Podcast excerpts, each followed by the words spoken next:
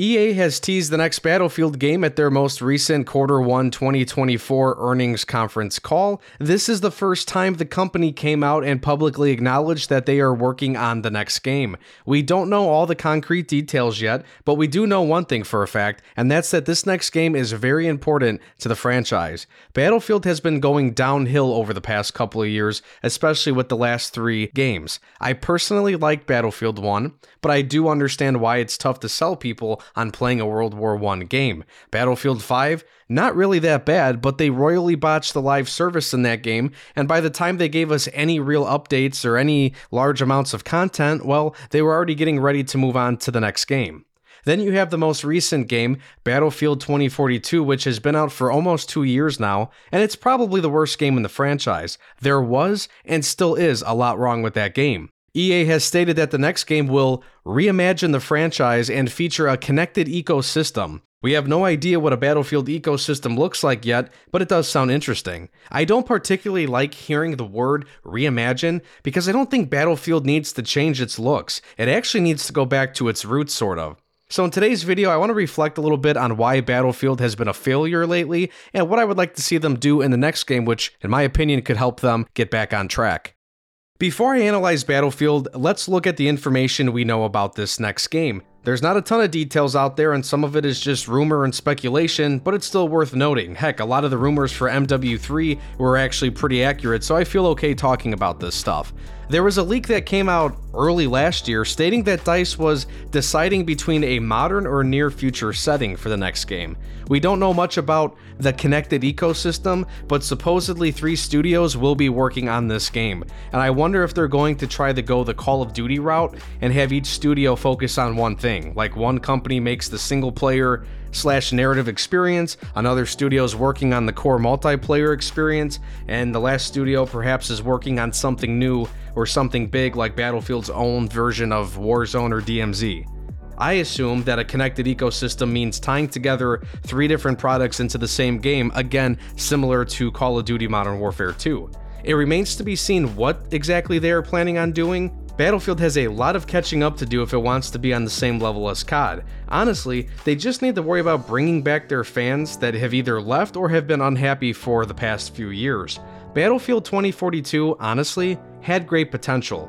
After a few historical war games, it made sense, and I know a lot of people were looking forward to them going to a modern / near future setting. However, the game was a broken, buggy mess at launch, and heck, I even remember playing back during the beta when that was even a mess, and I was mad to see the same issues in the game weeks later when it launched, even though I wasn't totally surprised since, you know, it's tough to completely clean up a game in that state and release it just a few weeks later.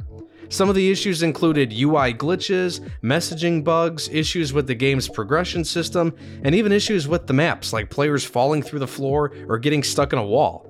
The game's live service was then delayed because of all the repair work that this game needed. The game was released on November 19th of 2021, and the first season came out in June of 2022. All of this led to poor reviews, 200,000 plus players signing a petition demanding a refund, and a game losing 2/3 of its player base quickly.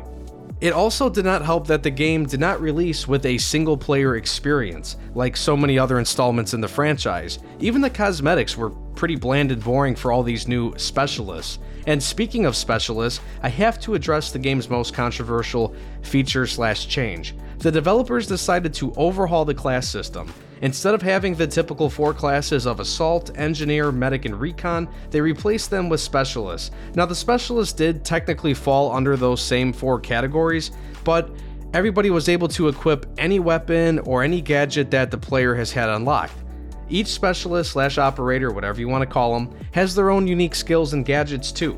Webster McKay, for example, uses a grappling hook, Boris can place down sentry guns, Irish can put down deployable cover, and I'll admit, I did like this idea at first because, hey, I get it. After making a huge amount of games, something has to change eventually, right? Over time, you gotta inject some new blood into this. I get it.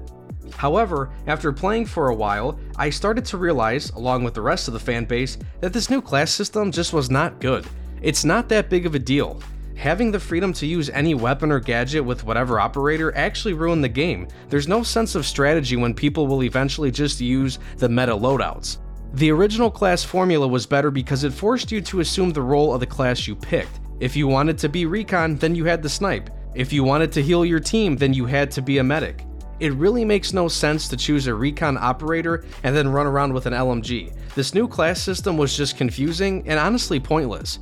And it would appear that 2042 tried the connected ecosystem already. There were technically 3 modes in 2042. You had all-out warfare, which was basically your core multiplayer that featured conquest and breakthrough.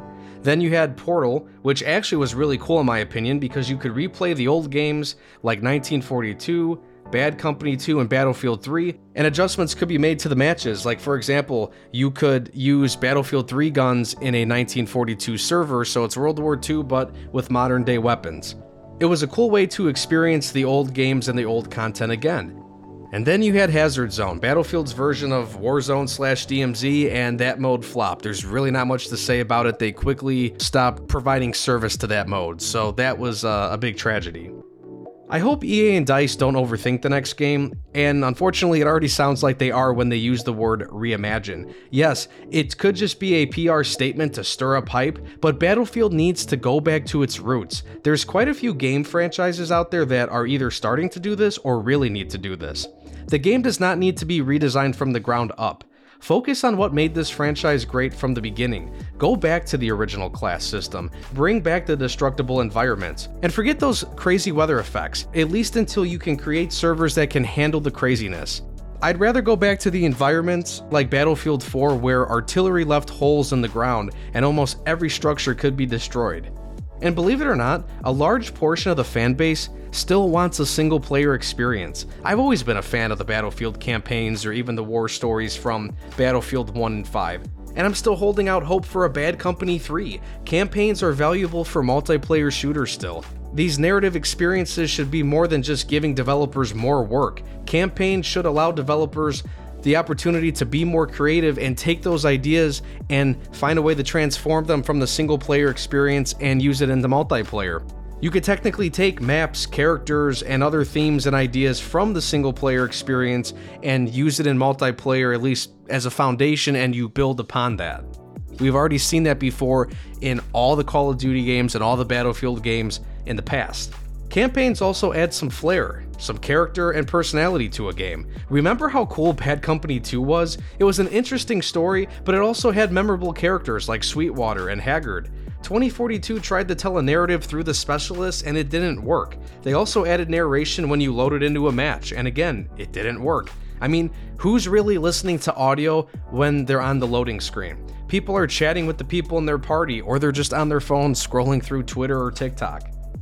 Back in the day, Battlefield stood tall right next to COD. Those two franchises were untouchable. And why was Battlefield right next to COD? Because it offered an experience that COD couldn't provide. COD was all about the run and gun style of play. The maps and the game modes were always up close and personal. Battlefield, however, provided gamers with the opportunity to play in large-scale battles on huge maps and use different types of vehicles. The class system allowed you to have a role in a mini-army, essentially.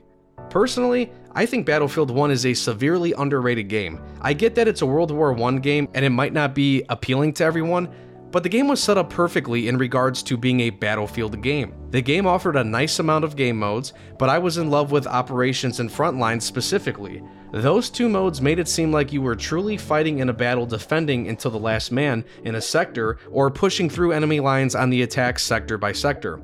Fighting for territory with a ton of destructible environments should be Battlefield's MO.